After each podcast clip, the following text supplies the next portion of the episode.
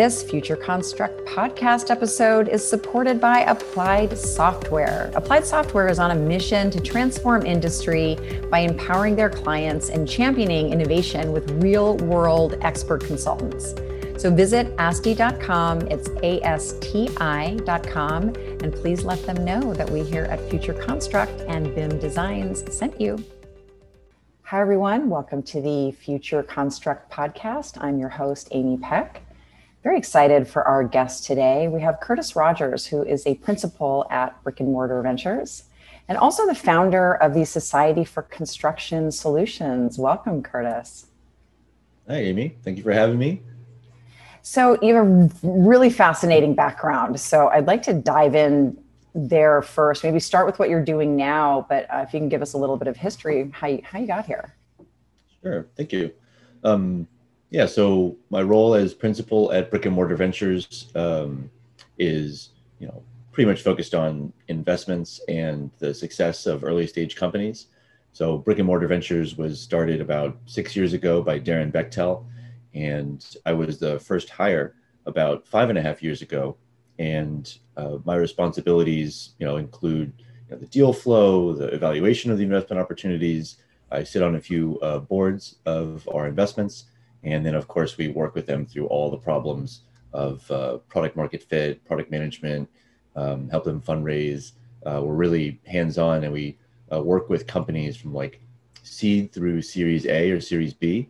And, um, you know, that we even do like some spinouts. So we did a, a spin out from CSIRO, Australia's National Research Laboratory, as well as uh, Shell TechWorks. So we work really early stage sometimes with the, the origin of, of the company. So I'm a little jealous about that. I saw that that that's in uh, Sydney, Australia. Did you get to, to live there for a little bit? Um, I was looking at actually moving to Sydney, um, but you know, I just travel there as needed. I've spent a lot of time in uh, Sydney and Melbourne and Perth yeah, one, one, one of my favorite places. So, you know, in looking at some of the portfolio companies, and particularly ones where you are uh, either on the board or a board observer, I'd love to. I mean, there's there's obviously clear through lines. If you can kind of talk a little bit about, you know, the types of investments you're making, um, but maybe some of the some of the portfolio companies themselves, because it's a it's a really interesting group. Sure, sure, and. Um, I'll get a little bit more on my background, just to kind of put it all into context, because I think it also helps to understand like what's the the scope. Because when you say like you know construction technology, well, what market segment are you even talking about? So uh, my background uh, was pretty unique, as I got exposed to pretty much every market segment of construction. Uh, actually, I come from an IBM family, and uh, when I finished grad school and started as an engineer at Kiewit, I was really curious, you know, what was the know, enterprise IT environment for Kiewit's operations. And, you know, after a year, I had rotated through, you know, being a foreman and a superintendent and operating equipment, doing a little bit of welding. And I was an engineer on a, a power plant project uh, doing structural concrete and then an engineer on a uh, the DART uh, Orange Line, so light rail from downtown Dallas to the airport, uh, working on earthwork operations but then I rotated through surveying and scheduling. So I had uh, to experience a lot of different roles.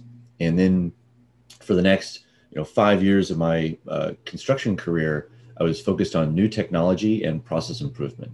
So Kiewit had uh, started like a you know big initiative into digitization and you know kind of uh, overhauling all the technology within Kiewit and I was very fortunate to be one of the, the first five people chosen for this solutions team. So I worked with our, you know, four of the districts, you know, projects in the defense space, oil and gas, mining, industrials, energy. And, you know, for three years at, at Kiewit, I was able to work with all these different project types at different stages of progress, you know, different um, teaming agreements, mostly self-perform and just working with them on uh, defining the problems they were motivated to solve and then seeking out the solutions to address that. So that could be, you know, guidance uh, solutions for uh, drilling operations, uh, looking for new materials to improve, you know, concrete production, uh, and then you know lots of uh, you know digital solutions and um, there's a lot of you know change management. You know, how do you incorporate uh, emerging technology into a really challenging industrial process with you know zero patience for things that don't work. So the the the need for something to be successful was higher uh, than you know it, its impact. It was okay to get started with quick wins, things like that. And then after four years at Kiewit, I moved out to San Francisco to join the PlanGrid team. That was their largest customer at the time, and I was one of their earliest hires when they came out of Y Combinator. That's what brought me to San Francisco. Um, and I worked for McCarthy Construction for two years, and McCarthy is the largest healthcare builder in North America. So I worked primarily with the California regions, uh, NorCal and SoCal, and uh, worked on a lot of really complex design build projects. Um, again, you know, helping them to define problems they're motivated to solve, and then going out and seeking the solutions. And it was completely different at McCarthy because of you know the abundance of solutions uh, to work with and to pilot, and also being in San Francisco. And let's see, about six and a half years ago, I was you know working with a lot of entrepreneurs in the Bay Area and saw the opportunity to create the Society for Construction Solutions. And that brought together all of those, you know, early technologists and construction entrepreneurs and also some investors. And that's how I met uh, Darren Bechtel, as he, he, had invested in a number of entrepreneurs who are members of my nonprofit. And then uh, we became buddies. And I actually pitched Darren a uh, an idea for a startup uh, software platform. And I was uh, politely interrupted and offered a job to come and join him and and help you know get the brick and mortar brand uh, up and going and and raise outside funding. So um, we look at you know investment opportunities is uh, by understanding what market segment they're active in, what problem they solve, and we're much more of a problem focused uh, investor and kind of technology agnostic. So if you look at our portfolio, you know, it can be kind of hard to see what theme it is other than just construction related because, you know, we'll happily invest in robotics, material science, guidance technology, you know, your SaaS platforms, um, your tech enabled contractors. And um, we really try to understand uh, what market segments that they address and then what processes in each market segment um, as it's completely different like you know building a single family residential home versus a hospital versus a power plant. The contract types are different or non-existent, and there's all these different complexity drivers. This episode of the Future Construct podcast is supported by the amazing team at Applied Software. They have solutions for any modern project. Applied Software is on a mission to transform industry by empowering their clients and being the champions of innovation with their real world expert consultants. They have a comprehensive suite of solutions for AEC, MEP, and manufacturing with a singular focus to help you achieve higher performance. So with software, training, support, consulting, and custom development, Applied Software has you covered for all of your workflow needs. BIM Designs is proud to be a client and partner of Applied Software. So visit their website at asti.com. That's A S T I.com and don't forget to tell them that we here at Future Construct and BIM Designs sent you. Yeah, you said something that's really interesting, and I think companies fall into the trap of you know a mandate will come down and say we need to be doing AI or we need to be doing AR and VR, and you know in in my opinion that's the kind of a backwards way of doing it. It's like what problem are you trying to solve, and then how do you leverage technology? And you know in looking at your portfolio there's there's a lot of there's a lot of deep tech and there's a lot of sort of combinations of technology. And again i think that's that's where we're all headed. Um, and and i think the fact that you have such deep sort of hands-on expertise is is going to be incredibly valuable for this venture firm. Um, I, I, I, kind of wish I had a recording of your your pitch to Darren where he said, you know, I'm gonna take a pass on your company. but I really like you. so, so you know, w- with some of the companies that you're working with now, can you give some examples of, you know, some successes you've had? Because you know, you you touched on this a little bit. It's really it, it's incredibly difficult to, to bring in technology to a construction workflow. And people have vastly different uh, you know abilities in terms of of their um, you know tech knowledge and their uh, you know understanding and, and certainly a lot of reticence to bring certain new technologies you know I, you know into a construction site. So so how are you able to combat that? And how do you find companies that you know have such deep tech expertise but really understand that user journey? Sure. So you know a lot of it is um you know, for your question, it seems like you know it's kind of like a process improvement solution for a, a contractor is a you know that's relevant to what you're you're asking for. Because we do invest in companies that compete for contracts with with builders and things like that. So, um, yeah, I would point out probably uh, Cumulus Digital Systems is uh, a really interesting, you know, I'll call it case study in, in change management it's also uh, one of the many portfolio companies we're really proud of, and I sit on the board. And uh, the origin story with that company, um, so uh, Shell, which is a fantastic corporation, um, they worked with MIT's Draper Labs um, to basically seek out solutions for the problems they were motivated to solve as like an R&D facility in Cambridge in the Boston area. And uh, that really morphed and evolved into Shell TechWorks. And so Shell TechWorks has a number of amazing, you know, systems engineers and aerospace engineers and you know all of these people from diverse backgrounds uh, looking at Shell's problems with fresh eyes and a lot of experience in other very uh, technical industries. And uh, we developed a relationship with them, and then we were asked uh, to lead a spin out of uh, a software company a technology company that they uh, developed in house at Shell. And what Shell, what um, Cumulus uh, Digital Systems does is it's a really quality management and learning management platform to eliminate uh, mistakes in industrial operations. So that can be really important in oil and gas and chemicals and things like that. And the first uh, kind of product that they had out of this overall platform uh, worked with uh, Bluetooth enabled uh, torque wrenches to eliminate leaks on refineries. I actually have always a, a good visual aid, but this is a, a very large torque wrench, and you can see, uh, you know, call it a smart torque wrench. And this was uh, developed by Snap-on Tools, but you know, other you know tool manufacturers make uh, Bluetooth-enabled torque wrenches, and um, Cumulus saw this as an enabling technology and said, wow, we can get objective data from the field uh, and incorporate that into the quality management uh, you know, processes. Well, you're also getting really good information about the performance of the operator of the tool or the equipment.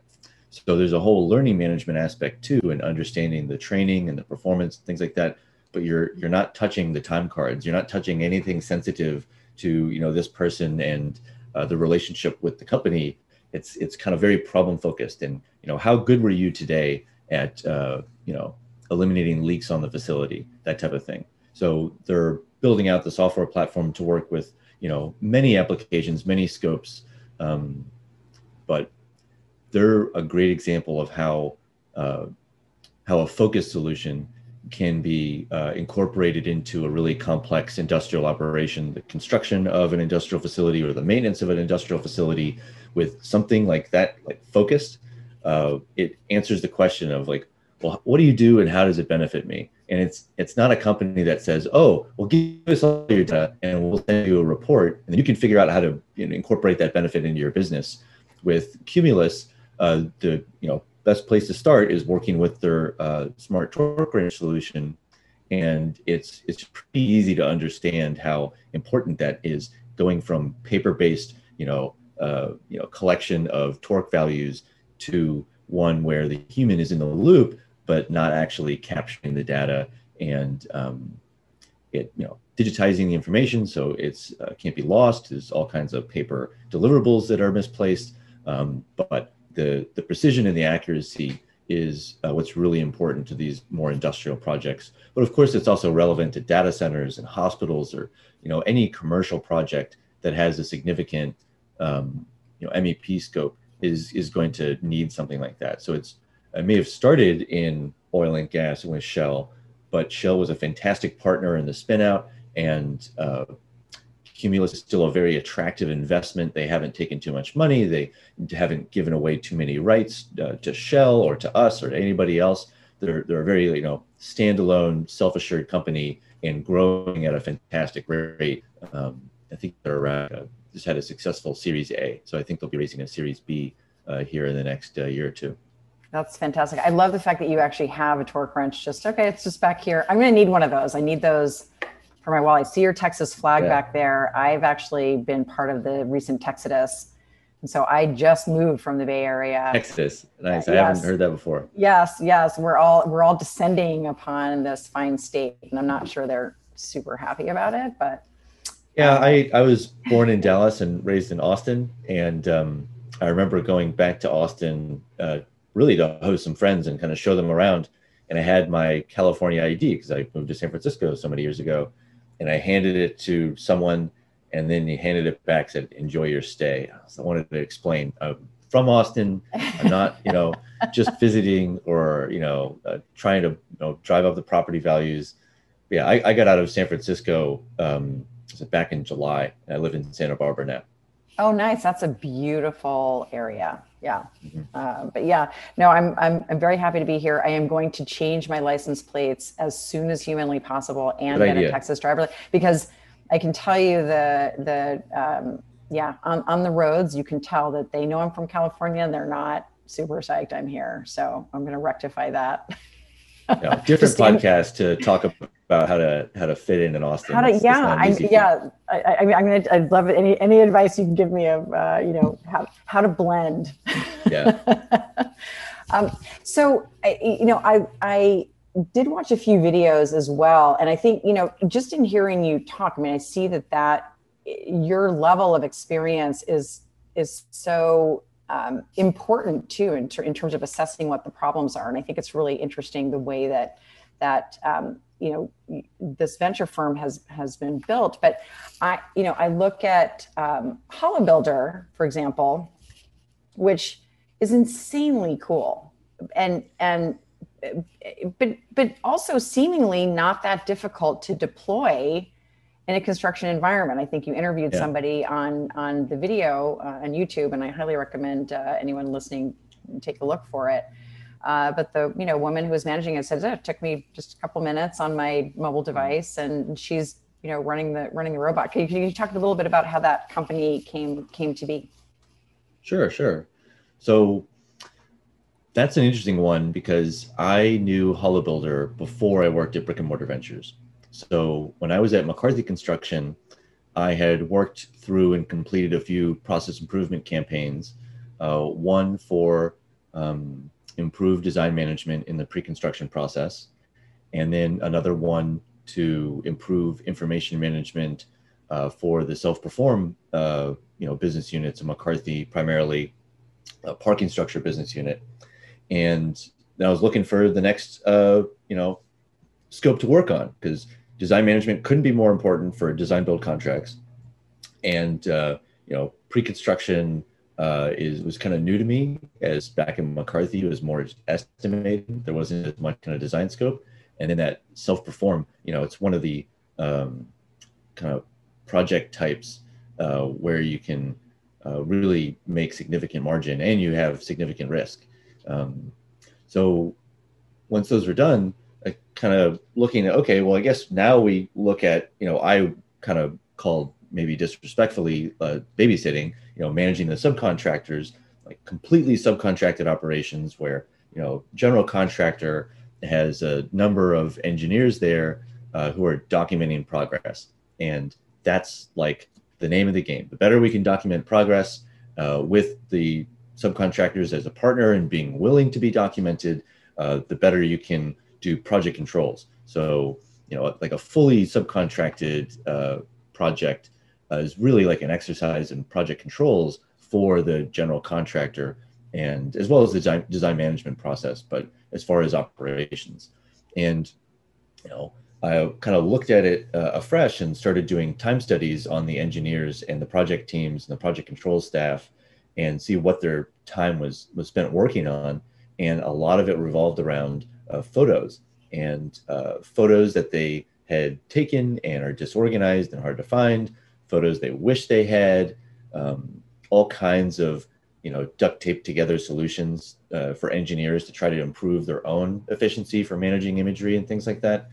And I said, okay, well, if you know, we're really just doing project controls during you know this type of job, well, can we just document progress comprehensively uh, and in a scalable way that'll be easy to repeat for each project? And so, well, why not laser scanning? You know, we use laser scanning uh, for these major kind of milestones in the project.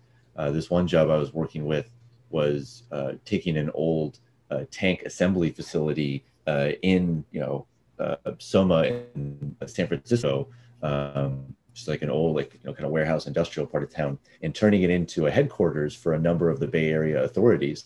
So they cut the center of this concrete structure out, and where they were installing all glass interior, um, you know, panels. Uh, so you have this beautiful, um, you know, central area with staircases coming in and out. It was really a very cool, cool project. Um, and from the laser scanning, we found all these little issues. We, we could now start to count things, uh, not with a clipboard walking around, but you know by really looking at you know all of the information that was gathered. And yeah, why, why can't we laser scan? Well, when you start to uh, quantify the amount of you know man hours and uh, time and everything and and doing data collection using laser scanning, even with robots, it's still uh, very difficult to scale uh, and it doesn't, of course, work for all projects. Not all projects are installing, you know, custom-made glass for you know each level of the project. So it, it's kind of overkill. And so I was like, okay, well, what what else is there out there?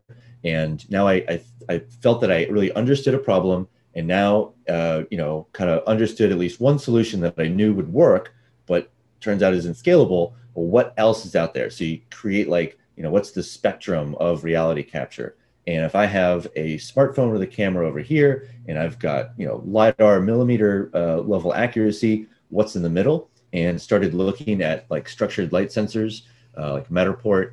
Um, there were a number of other solutions out there, which are structured light sensors, where it sends out infrared. Uh, you know, light is kind of like a cast out in front of you, and then uh, it's using computer vision uh, with kind of those a, a bit of known information with unknown information and makes a, a nice point cloud, but creates a huge file size and also had kind of like a long duration of capture. Well, a ball of GoPros back in the day, what used to be the way that you could capture uh, spherical videos and spherical imagery.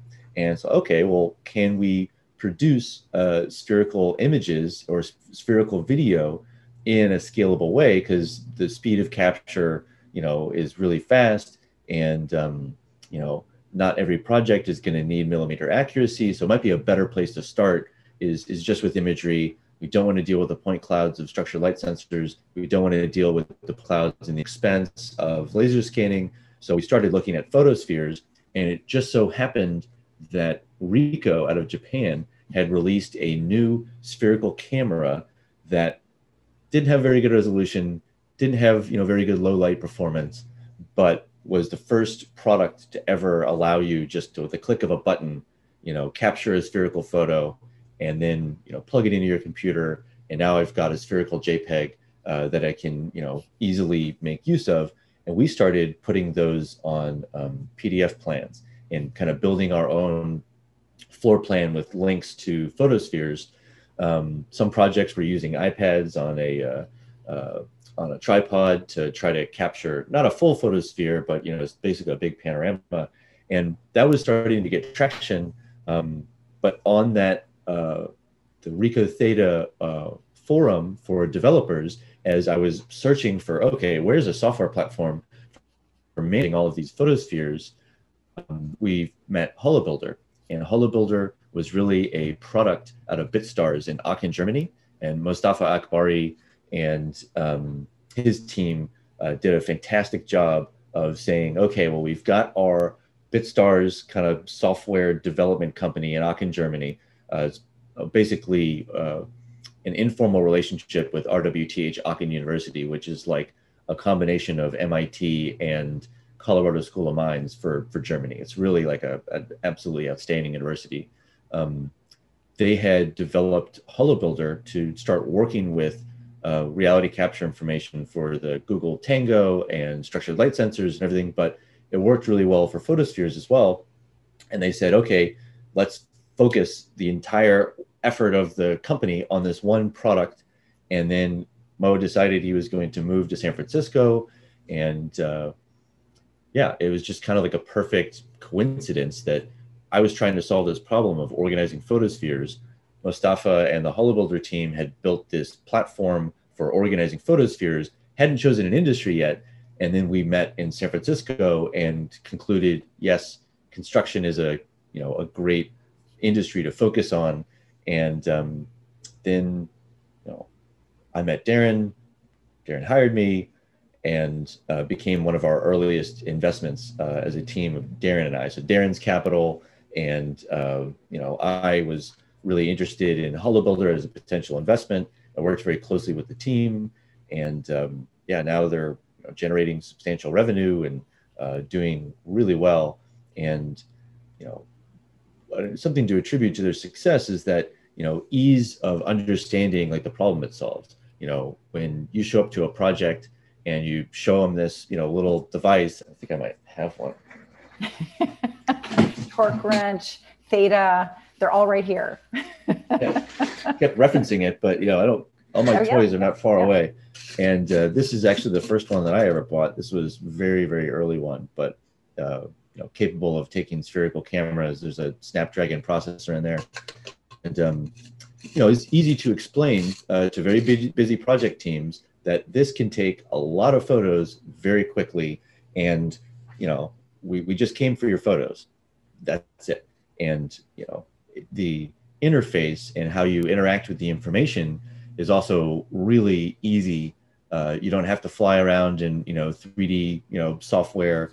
Um, you know you can open up a mobile you know browser on your phone. It's really easy to access easy to understand affordable price like that really fit the bill and then uh, you know they've added on a lot of really great features like you know annotations and that being in like a master log for the project. Um, and like multi-tiered administration you know things that construction engineers understand the utility of because you know i've got this whole project scope and i want to make annotations but i need i don't want to have to keep a spreadsheet of all my comments over the drawings or the photos and all these things and, and HoloBuilder allows you to have that master markup list for the project. So I can easily manage those issues that I de- identify in the field to completion. So it's kind of like a, a project controls platform where photospheres and imagery are, you know, how all the information is structured. It's almost like a GIS system. And then because it's a photo, it inherently has context like it would in a GIS system where it's all location based. And then you know features like multi-tiered administration now a large company especially the higher up decision makers can see how they can now monitor multiple projects from a centralized office. And we saw that as um, something that was contributing to a bigger trend happening in construction which was less project presence less headcount uh, on the project.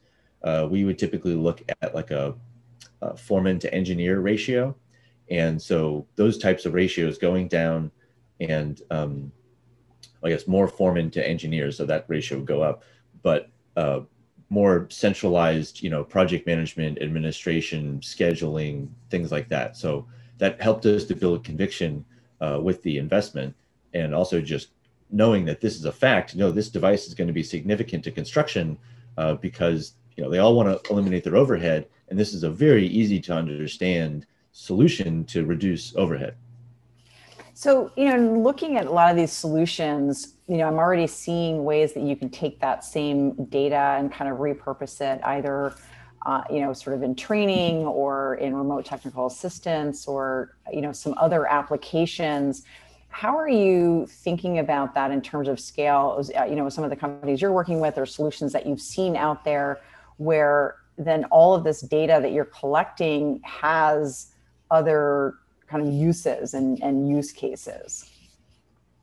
Yeah, I would point out probably uh, Veerum, uh, V E E R U M, out of Calgary, Alberta. And they're they're in the reality capture uh, space as well.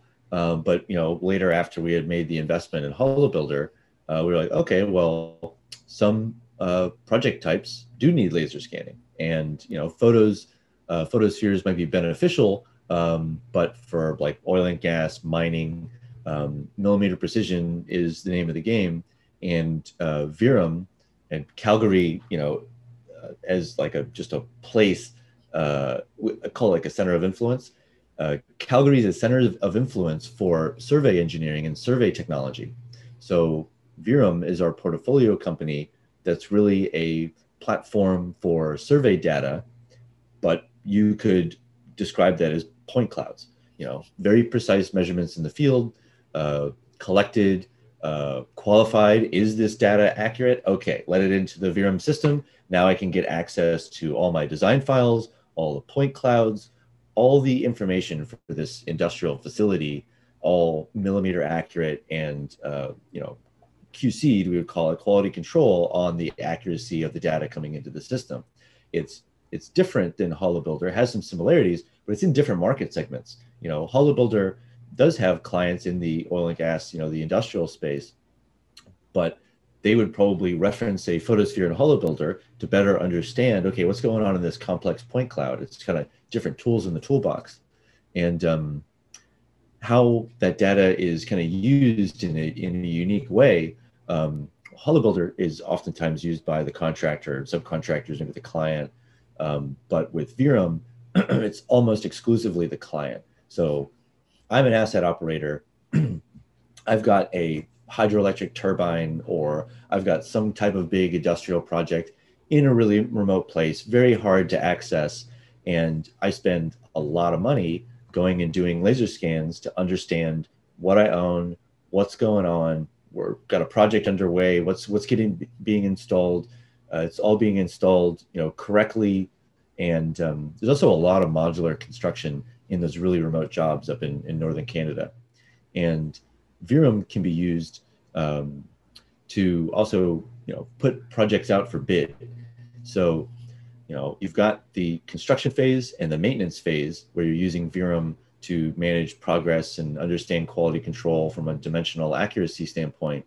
Well, the next time you need to go and find a contractor to do a major maintenance event or a capital improvement project, then you can use the Veerum platform to, you know, identify what areas you want to put into the uh, RFP and, you know, put out for bid. So the all the data that's used uh, for uh, operations and maintenance is you know absolutely uh, valuable for running like a, a digital bid process because you know I can try to you know uh, get some drawings put that into the you know the, the package uh, to request the proposals.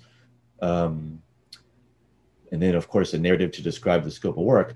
But instead of drawings and a narrative if I've got you know real representative data of you know what all the contractors in that location have done previously you know point clouds of you know what are the existing conditions um, and you know in that same platform all the the cad you know files uh, and then all of that you know linked together in a cloud interface it really changes you know how the bid process works when you have such an abundance of very accurate uh, data and you know done by people at a company who know what survey engineering is. So it's it, it works right into the workflows of the engineers and the estimators uh, pursuing the, the project.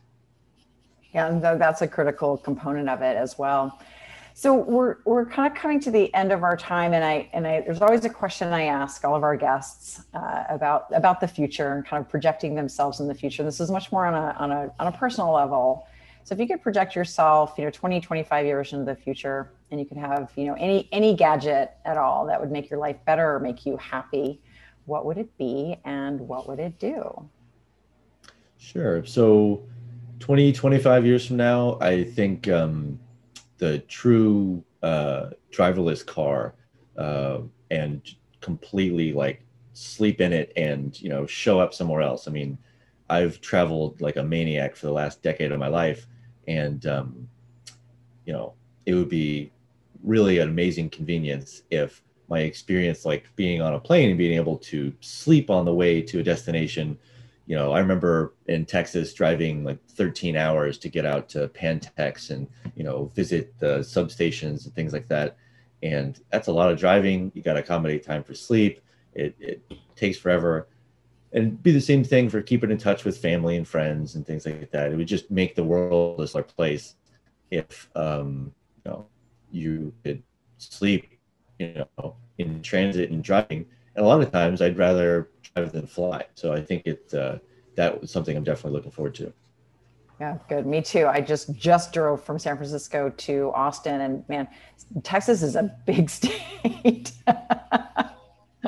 I went through three states in the same amount of time it took me just to get from you know El Paso to Austin. So, yeah. well, thank you so much. It's been an absolute pleasure speaking with you today, and uh, thanks so much for joining us. Sure. Thank you, Amy.